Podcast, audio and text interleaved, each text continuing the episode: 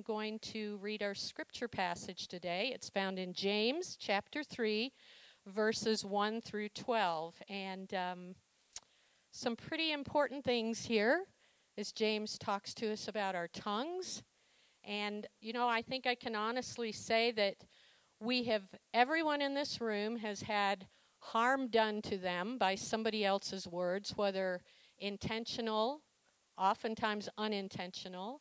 And we ourselves have all done harm likewise, intentional or unintentional, with our words. And so James is going to give us some instructions today. Actually, Jared's going to give us some instructions based on James' words and his teaching. So listen to this. Not many of you should presume to be teachers, my brothers, because you know that we who teach will be judged more strictly. We all stumble in many ways. If anyone is never at fault in what he says, then he is a perfect man who is able to keep his whole body in check. When we put bits into the mouths of horses to make them obey us, we can turn the whole animal. Or take ships as an example. Although they are so large and are driven by strong winds, they are steered by a very small rudder, wherever the pilot wants to take them. Likewise, the tongue is a small part of the body, but it makes great boast. Consider what a great forest is set on fire by a very small spark. The tongue also is a fire, a world of evil among the parts of the body. It corrupts the whole person and sets the whole course of his life on fire, and is itself set on fire by hell. All kinds of animals, birds, reptiles, and creatures of the sea are being tamed and have been tamed by man but no man can tame the tongue. It is a restless evil full of deadly poison. With the tongue we praise our Lord and Father, and with it we curse men who have been made in God's very image. Out of the same mouth come praise and cursing. My brothers, this should not be. Can both fresh water and salt water flow from the same spring? My brothers, can a fig tree bear olives, or a grapevine bear figs? Neither can a salt spring produce fresh water. Will you join me in prayer? Lord, we've just come to you this morning. We thank you for your goodness to us in so many ways. Father, we thank you how you have made us. We thank you that all the parts you've given us have a, a specific purpose and Lord, yet you've given us this one small part called the tongue that really, in many ways, can rule everything else if we're not careful. And rule it in ways that can be blessing or ways that can be a curse. And so, Lord, I pray that your Spirit would speak to our hearts this morning on what each of us need to do to control our tongues, to use them to be instruments, parts of blessing and not curses. We also thank you that you have given us an abundance in our lives and that we can give a portion of that back to you. We pray that whatever that is this morning, that you take it and multiply it beyond anything we could imagine. We thank you that you are here with us this morning and that you speak to us today. In Jesus' name, amen. Father, we thank you for this morning and all your many blessings to us, God. And Lord, we do ask that your word, you are God of words. You have given us words. You've given us your Son, who is, is the word, that you would speak into our lives about our words and how we speak, Father. So, Lord, give us wisdom and insight by your Spirit. Give us eyes to see and ears to hear what you have to say to us. And help us to be those that have words that do bless others as you have asked. And so we pray all these things in the name of Christ. Amen. Well, welcome to those of you that are here this morning and to those that are uh, online. And we're continuing in our series in James, Faith That Works, as you guys know. And we're looking at our speech as Christians in James chapter 3, verses 1 through 12, and how being a believer in Jesus should affect the way we speak, is another aspect of our life where faith is being worked out. That as transformed believers in Christ, our speech should be different than the world around us and the speech we might have grown up with. And that this little part of our body, this little guy here, can bring us a lot of pain and agony or a lot of joy and blessing. And so James wants to speak to us about that. Now, every time I read this passage, it makes me think of the Rolling Stones logo, you know, like the lips with the tongue sticking out. And I was thinking of this the other day. I was sitting in a coffee shop working on my sermon, and here comes a girl that sits at the table next to me with, guess what? The Rolling Stones logo on her t shirt. And I was like, oh, God, that's, that's funny. Um, so anyway, I want I want to get that in your mind. So every time I say the word tongue, which is always kind of a weird word to say, uh, you think about that. And if you're a kid in here, you can count the times that I say the word tongue today, and it'll be fascinating to see how many times I'll do that. Now, James has already introduced this topic of speech to us before. In, in James 1 9, he said, Don't be quick to anger, but be slow to speak. Right? In James 1 26, he also says this if anyone thinks he's religious and yet does not bridle his tongue, he may be deceiving his heart that his religion may actually may be worthless. So what James is saying is as Christians, our speech matters. What we say matters. It reflects part of who we are. And it's an important part of our life to be examined and to see where our heart really is at with Jesus.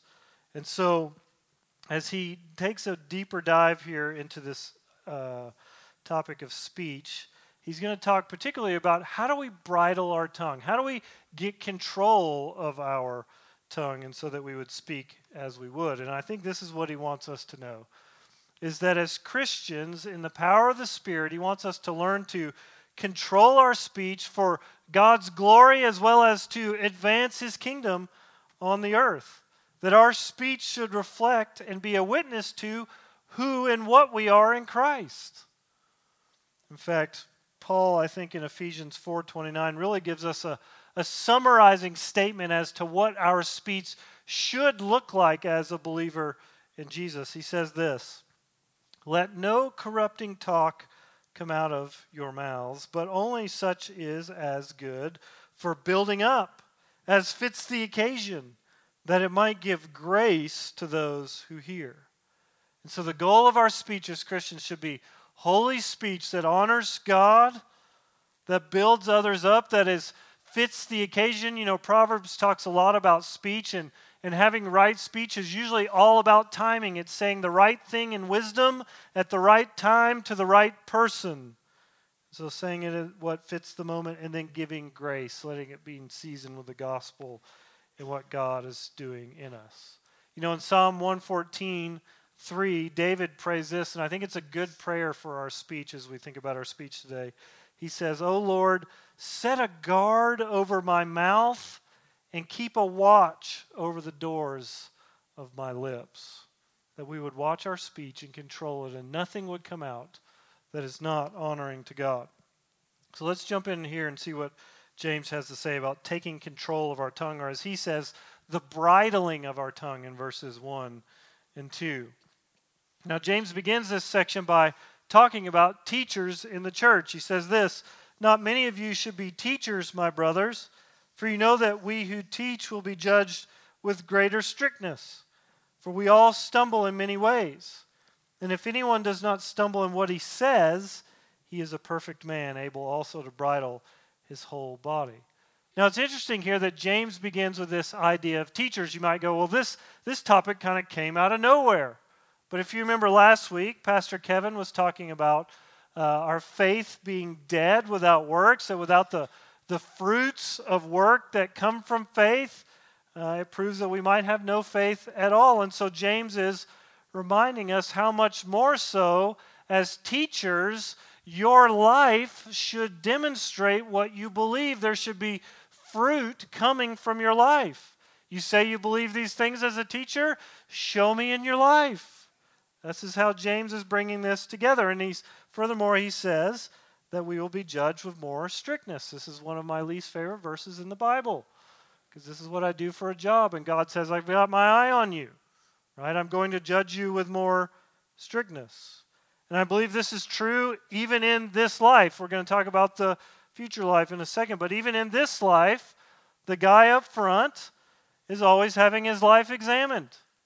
Right? My life is more of an open book than maybe yours sitting out there in the pew. Does do I have a godly life? Is my life worth emulating? Does what I preach actually make it into how I act? And so James is reminding us that this is important for teachers. We see this even in the qualifications for elders in 1 Timothy 3:17 that that what is focused on there is the character of the man being put forward. In essence, does the teacher's life or the elder's life reflect what they believe? And we can think of far too many Christian leaders and examples in recent years in which their lives have betrayed what they believe.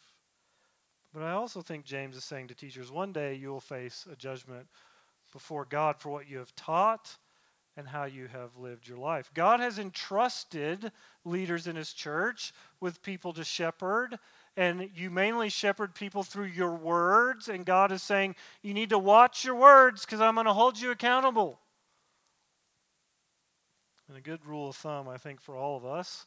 You know, all of you are here this morning at Risen Life, but I don't doubt that God is going to move you around the country and even around the world for His purposes. And as you evaluate churches that you want to be a part of and ministries, I think this is a good rule of thumb for us to look at the teachers and leaders in your life and say, does their life reflect what they believe and say? Has their faith made a difference in their life?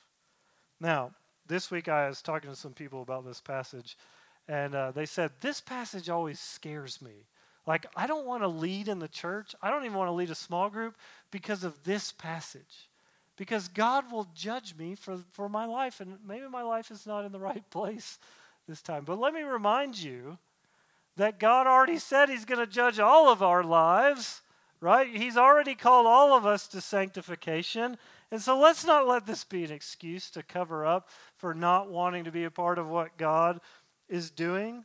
Part of what we're going to see this morning is God wants us to grow, and part of that is through His grace. And so he says, Step out in faith and let's begin to walk in new ways in life. Let your life be sanctified even as you begin to lead. And in fact, we need some more leaders in this church. In fact, we're going to be calling this fall, we're going to be doing some things to raise up and begin to train some guys and ladies to be leaders in this church. And I don't want you to be scared of doing that. We want to walk with you and help your life grow in godliness so that you will be fit to lead. Now, James is going to go on and temper this whole discussion on our speech in verse 2 with a really important statement. He says this Look, we all stumble in many ways, and if you don't stumble in what you say, you're a perfect man. So, this is really important. James is telling us here that the, the greatest Christian teachers, the workers in the church, they're all going to stumble in sin. and I like that James includes himself in this. He says, Look at we all, this is the brother of Jesus, the leader of the church in Jerusalem, we all stumble in many ways, and especially in our speech. And if we didn't, we'd be perfect. And James is including himself as well as us, and we ought to include ourselves in that verse. You know, this is really the message of the gospel. Romans 3:23 for we have all sinned and fall short of the glory of God. This is the rub of our human condition. We're born with a sin nature. As soon as we can, we'll act on it. We'll turn away from God and do our own thing, contrary to what He has asked, and sin over and over and over again, and do even what we know we don't want to do. This is Paul's sentiment in Romans 7 15, 22 through 24. He says, Look, I don't understand my own actions. For I do not do what I want, but I do the very thing I hate. I delight in God's law in my soul, and yet there's a war in my mind and my body to do the right thing. Wretched man that I am, who will deliver me from this body of death? And he says in the very next verse, Thanks be to God through Jesus Christ our Lord. Right? And how many times have we stumbled in our speech? How many times, just like Paul, you say to yourself, Why did I just say that? How did that just escape my mouth? That's, That's not what I want to say to my family. That's not what I want to say to my kids, my friends. We know we, we just want to like pull that sentence back in, and you know, you can't. It's out there, right? And I could remind you, you know, we all, pastors, we all stumble in what we say, and I could remind you of many things I've said from the pulpit, stumbling in what I say. In fact, Sean's made a meme of some of them if you'd like to uh, check that out. But not a week goes by that we don't say exactly what we want to say, right? I wish I could have said that better. I wish I could have got that into my counseling. I wish I could have been more sensitive to that person that I was dealing with uh, or or cared more for that staff person or the person in my family or even in my sermon, right? Because we all stumble, and especially in what we say. This is an everybody play sin, right? We stumble daily in how we talk to people. And part of our culture at Risen Life, we've tried to set as pastors is to let you see that we are human just like you. We sin in great ways. We all stumble. And to be as open and honest with about our sin and the way that we walk in the grace that Christ provides for us and as we lead people. And so James' words call us to have grace for those I think that are leading as well as ourselves as we think about our speech. And so we want to work to have speech that is holy, that builds others up, that fits the moment and gives grace to others. Now, James continues, he's going to give us several examples of why it's important that we control our speech because it's so powerful. And basically, the, the main point of this section is he's saying your speech can determine the course of your life. And we know this to be true that that little muscle in your mouth has, has control over where you can go. You can make good and bad decisions with the things that you say. In fact, Proverbs 18:21 says it this way: Death and life are in the power of the tongue, and those who love it will eat of its fruits. That means if you like to talk, then you're going to see some fruit from what you say, whether good or bad. And here's a couple examples he gives us. Look at verse 3. He says, Look, if we put bits into the mouths of horses so that they obey us, we guide their whole bodies as well. And so the bit is a little piece that goes in the horse's mouth around his tongue, and as it moves around his tongue, it's meant to control him and send him a certain direction. You can cause him to turn right and left, go straight, stop, all those things if it's a good horse. If not, he doesn't care and he runs off without you. But secondly, James is telling us that it actually it, it brings him under control. This whole big behemoth is, is controlled by this. And so we, in like manner, should bridle our tongues. We should bring it under control because it changes our course of life. And in verse 4, he also says this look at the ships also. They are so large, they're driven by strong winds, and we could say motors today. They are guided by a very small rudder where the will of the pilot directs. And so here again is that image of control. This very little thing is controlling this huge ship. The smallest piece of the ship guiding the whole, just like our lives. And I'm sure you, like me, can think of all the ways your life has been directed by the very little things you have uttered from time to time. You know, if you're married, you might think back to your wedding, that 10 to 15 to 20 minute service with those small phrases of I do said to one another. Guess what that did? It determined the course of your life for the next many years. Right? I can think to a time in 2009, laying in bed with Amy, and we're discussing what we're doing in life, and I was laying out, I think I'm being called to ministry, and I think I want to stop my job and go to seminary and go full on with this and see where God takes me. And we said, okay, let's do it. And that began to guide our life over the next 20 years, those short phrases.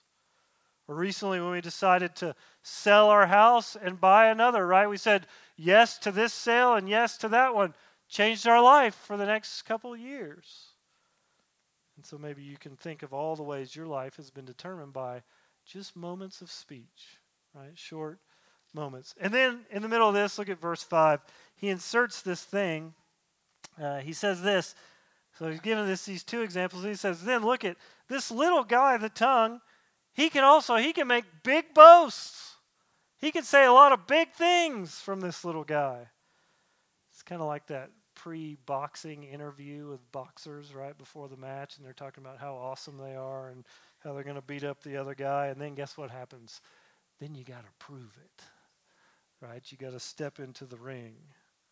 I can remember back, I was climbing in City of Rocks, Idaho. I don't know if you've ever been there, but climbing in City of Rocks, Idaho, with a friend. We were there for about a week. And uh, it seemed that every place we went, we would hike to a certain place to go climbing, and here's this guy. And all this guy would do was talk about how awesome he was. And we were getting nauseated by how awesome this guy was. His girlfriend wasn't, she was really into him. Um, but then we were like, man, we got to get away from that guy. Go to a new place. Who's there? This guy. Over and over again. In fact, we renamed this guy Spray Lord because he was just spewing about how awesome he was all the time. And probably shows that we needed to bridle our tongue and our nicknames. But anyway, we were young and annoyed. So the tongue can boast of great things, right? And I like what Paul says in Galatians 6:14 about boasting. He says, "But far be it from me to boast in anything except the cross of our Lord Jesus, by which the, the world has been crucified to me and I to the world." What Paul is telling us is everything about who you are, your talents, the things that you love, the good things that you can do, your salvation, it all comes from God. And if we have one thing to talk about, it's what God is doing in our life. You know, this whole topic of faith and works that we've been talking about, faith that works, sometimes we can get off track by thinking we work our way to God. God is happy with the things we do, and we begin to stand on those things that we do that we think are godly, and God will accept us. And yet, Paul has told us in Ephesians that's not how it works. Your faith was a gift of God. It wasn't about anything that you did, and there's no room to boast in that other than what about what God has done in your heart and life. And so we are not made right by God through our works, yet our works will show how God has worked in our life. That's what James is after, that our speech would even reflect how God is working in our life. And so James in this section is demonstrating how important and powerful our tongue can be in determining the direction of our lives. And then he's also going to tell us now in verse 5 through 8 that it can destroy your life and destroy others' lives around you. Look at what he says in verse 5.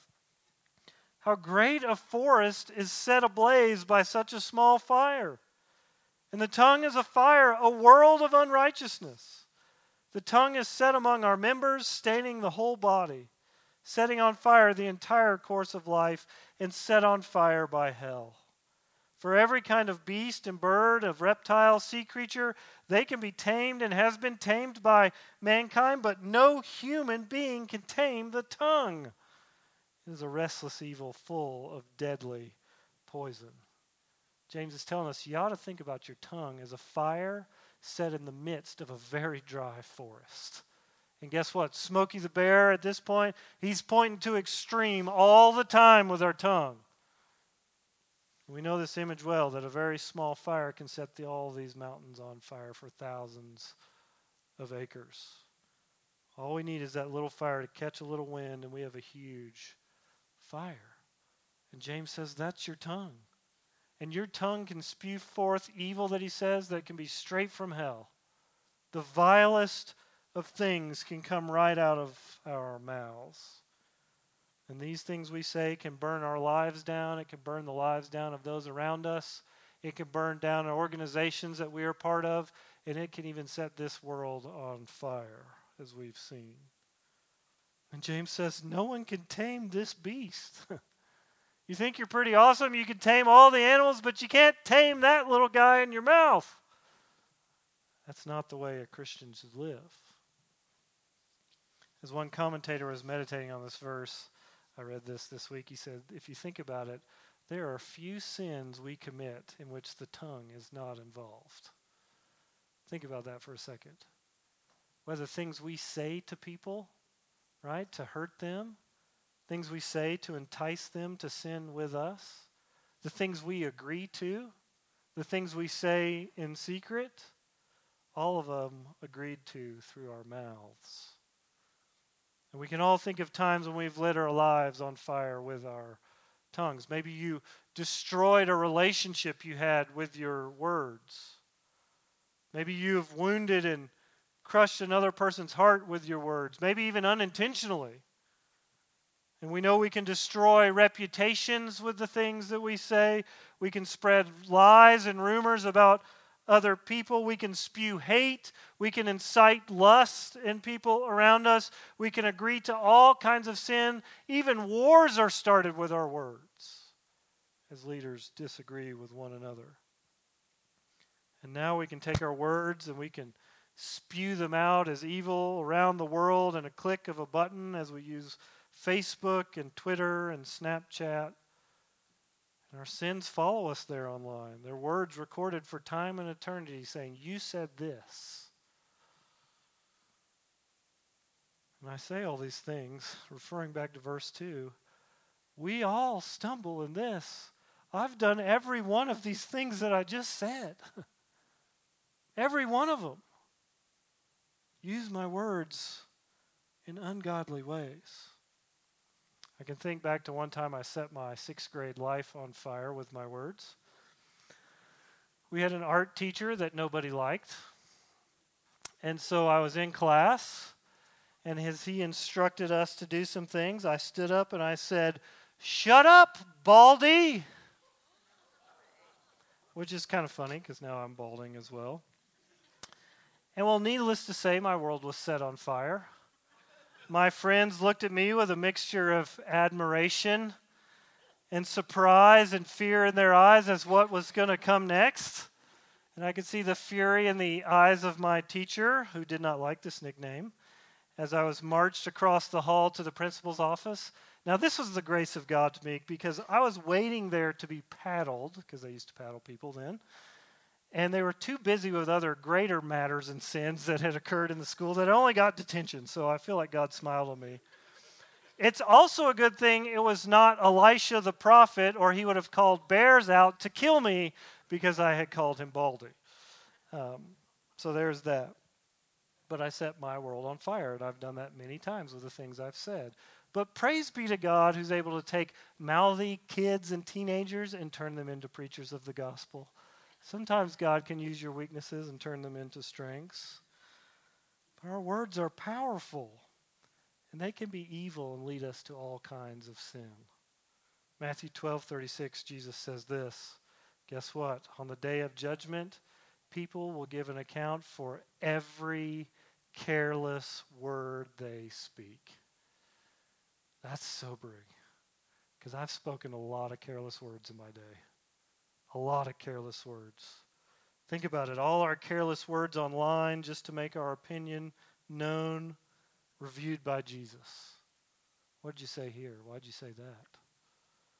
I have a lot of careless words I've spoken, and Jesus is reminding us we'll have to talk about them to what he said. You know, I like this uh, when you when you look at Isaiah six, when Isaiah is rushered in, uh, rushered, ushered into the presence of God, and he sees the the throne of God and he gets a glimpse of him in all his glory, what's the first thing he laments about his life? What he said. Isaiah 6 5 Woe is me, for I am lost. I am a man of unclean lips, and I dwell in the midst of a people of unclean lips, for my eyes have seen the King, the Lord of hosts. And do we ever live in a generation of unclean lips? And yet, upon his confession of sin, look at this. He then uses his mouth to confess his sin, and God does something in response. It says, one of the seraphim, one of the angels who's declaring how holy God is, it says, Hold on one second, God. Goes down and gets a coal out of the altar, touches Isaiah's lips with it, and then he says this to him Behold, this has touched your lips, your guilt is taken away, and your sin is atoned for. This is a beautiful picture of repentance and forgiveness that has come from the same lips that had been sinning once before. See, this is the opposite side of the power of our tongue. In fact, not only does it have the power to kill, but it has the power to make alive. Jesus gets at this in the very next verse in Matthew 12 37. He says, Look, by your words you'll be justified or you'll be condemned. Though we may be condemned by the things we say, we also can be justified and forgiven and saved and changed by the things that come out of our mouths. In fact, when you look at what Paul says in Romans 10 9 through 10, the basic thing that he tells us to do to become a Christian is an act of speech. That we use our mouth to, to confess that Jesus is Lord. And then we begin to organize our life under that very small phrase that we make. And on that day that our speech is judged, there'll be a whole lot of careless words that Jesus will point to, but there'll be one careless word that he'll point to that's going to save our soul. And that's when we say, You are Lord. And forgive me for all the things that I have said. And so this morning we're going to come to a time of prayer and confession. Have a time where we can confess some of the things that have come out of our mouth.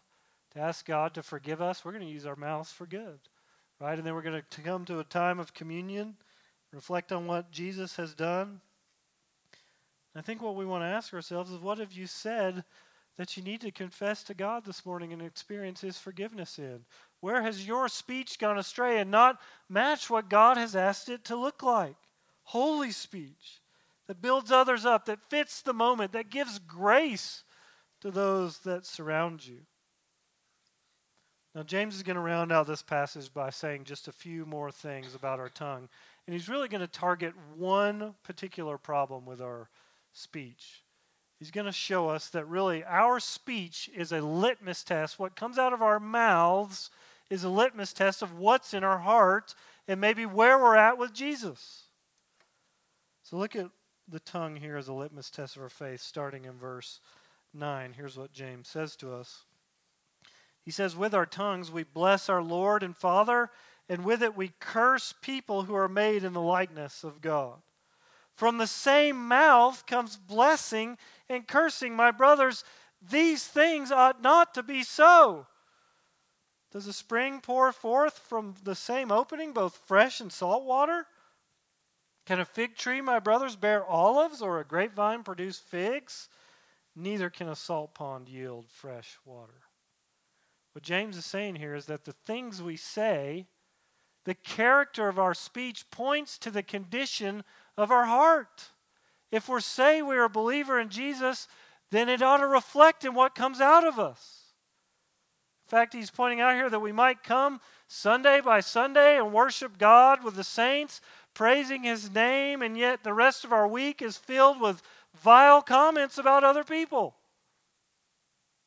We praise God here this morning, but as soon as we go home, we turn our speech into a weapon that hurts our spouse, and it hurts our kids, and it hurts our friends, and all those around us. James says this shouldn't be so. This is not the way of believers in Jesus. You shouldn't have both blessing and cursing coming out of our mouth. And yet, as verse 2 said, we all stumble in this. In fact, Jesus in Matthew 12 34, he says this For out of the abundance of the heart, the mouth speaks. And James is calling us to diagnose our hearts and our faith this morning by what has been coming out of our mouth. And so, what does your speech say about you? Has your speech been filled with grumbling and complaining? You know, this is one of the biggest critiques of the Israelites in their wanderings that God has against them. All you've done is grumble and complain. Instead, God wants thanksgiving. Is it filled with, is your speech filled with crass talk and inappropriate jokes? Or does it discuss real matters and care about real things with other people? Is your speech constantly focused on the, the failures of your kid or your spouse? You know, sometimes I meet people and all they can tell me is how terrible their kids are. Or is your speech focused on the hope and the power of God to change situations? Does your speech voice your anxious thoughts and all the things you're worried about? Or are you using your mouth to cast those anxious thoughts on God in prayer? He says, I want to hear them. You're always trying to prove you're right, or are you letting God be judge of your life? Trying to hurt someone with your words, or are you trying to build them up? Listen, we've all stumbled in our speech. There's not a day that goes by that we don't stumble in our speech because this is a hard beast to tame. This is a everybody plays sin. God is asking us through James, let's confess these things to Him and let Him do a work in our heart. To stand in His grace and to work at being holy people that offer holy praise to God. Now, me and Kevin were joking about this passage this week. You realize in this passage, James says nothing positive? like, it's kind of a hard passage because you're like, well, where, where does this leave us, James? He's like, stop doing it. okay, well, where do we go from here? Well, Paul gives us a little instruction on that, so I want to give you a little bit of that before we go this morning. I think Paul gives us in Ephesians some really good advice on what a Christian speech should look like. And here's three verses we can point to. You know, Paul tells us in Ephesians 5 4 that opposite, the opposite, a lot of this dirt that comes out of our mouth, it should be thanksgiving. In fact, he says, Let there be no filthiness, no foolish talk, nor crude joking, which are out of place, but instead let there be thanksgiving. So we ask you, what do you have to be thankful for? And when's the last time you said it out loud? God wants to hear. Other people want to hear what God is doing in your life. You know, we are talking with Shelly this week, and, and we sung this, or we're going to, I can't remember. We sung it, or we're going to sing the song 10,000 Reasons. In her children's ministry where she was at previously, she said, We decided we're going to we're going to write as kids every Sunday, we're going to write things on the wall till we get 10,000 reasons why we're thankful to God. Right? And so they said week by week they started, and at first, the kids were like having a really hard time to come up with things they're thankful for. But then, as time went on, as they practiced that discipline, guess what? They'd come every week with a list of things they were thankful for. And they began to put them on the wall. And then Shelly said, You know what? 10,000 is a whole lot of things. We were never going to get to 10,000. But what she learned was as we begin to speak out thanksgiving and practice that, man, it enlivens your heart and changes your speech and life. And so we as believers can change our speech from filthiness to thanksgiving to God. Ephesians 5:19 Paul also says this, address one another in psalms and hymns and spiritual songs, singing and making melody to the Lord with your heart. Now I love this verse. We were discussing this as a as a staff this week, and Jason Cotting raised his hand and he said, "Does this mean I'm to frolic down this hallway and sing to you guys?" And I said, Well, that'd be a great sight to see. I think you should do that, Jason, if you know Jason sitting here in the front row. But that's not quite what Paul's getting at. What he's saying is that part of the design of God's people as we gather together on Sunday morning is that we would remind each other of God's promises. We'd remind each other of God's faithfulness. We'd remind each other and encourage one another with what God is doing in our life. And that as we sing songs together and praise God together in song, that part of what you're doing is helping that other person on the other side of the room worship. You're praising God, but you're also encouraging this guy. This is what God has done. This is what He's doing in my life. I'm singing about it, and you ought to sing with me because God is doing quite an amazing work in us. And we can do other great things of our speech. The Bible points to the way that, and Ben, you can come on up, that we can spur each other on to love and good deeds. We can instruct each other in truth. We can comfort those that are in sorrow. We can lift the spirits of those that, that feel like they don't belong. We can speak kindly to those that need a kind word. And we can share the way of life that's found in Christ by the things we say. Right? And this brings us back to the verse that we said at the very beginning, Ephesians 4:29. I think this sums up our Christian speech.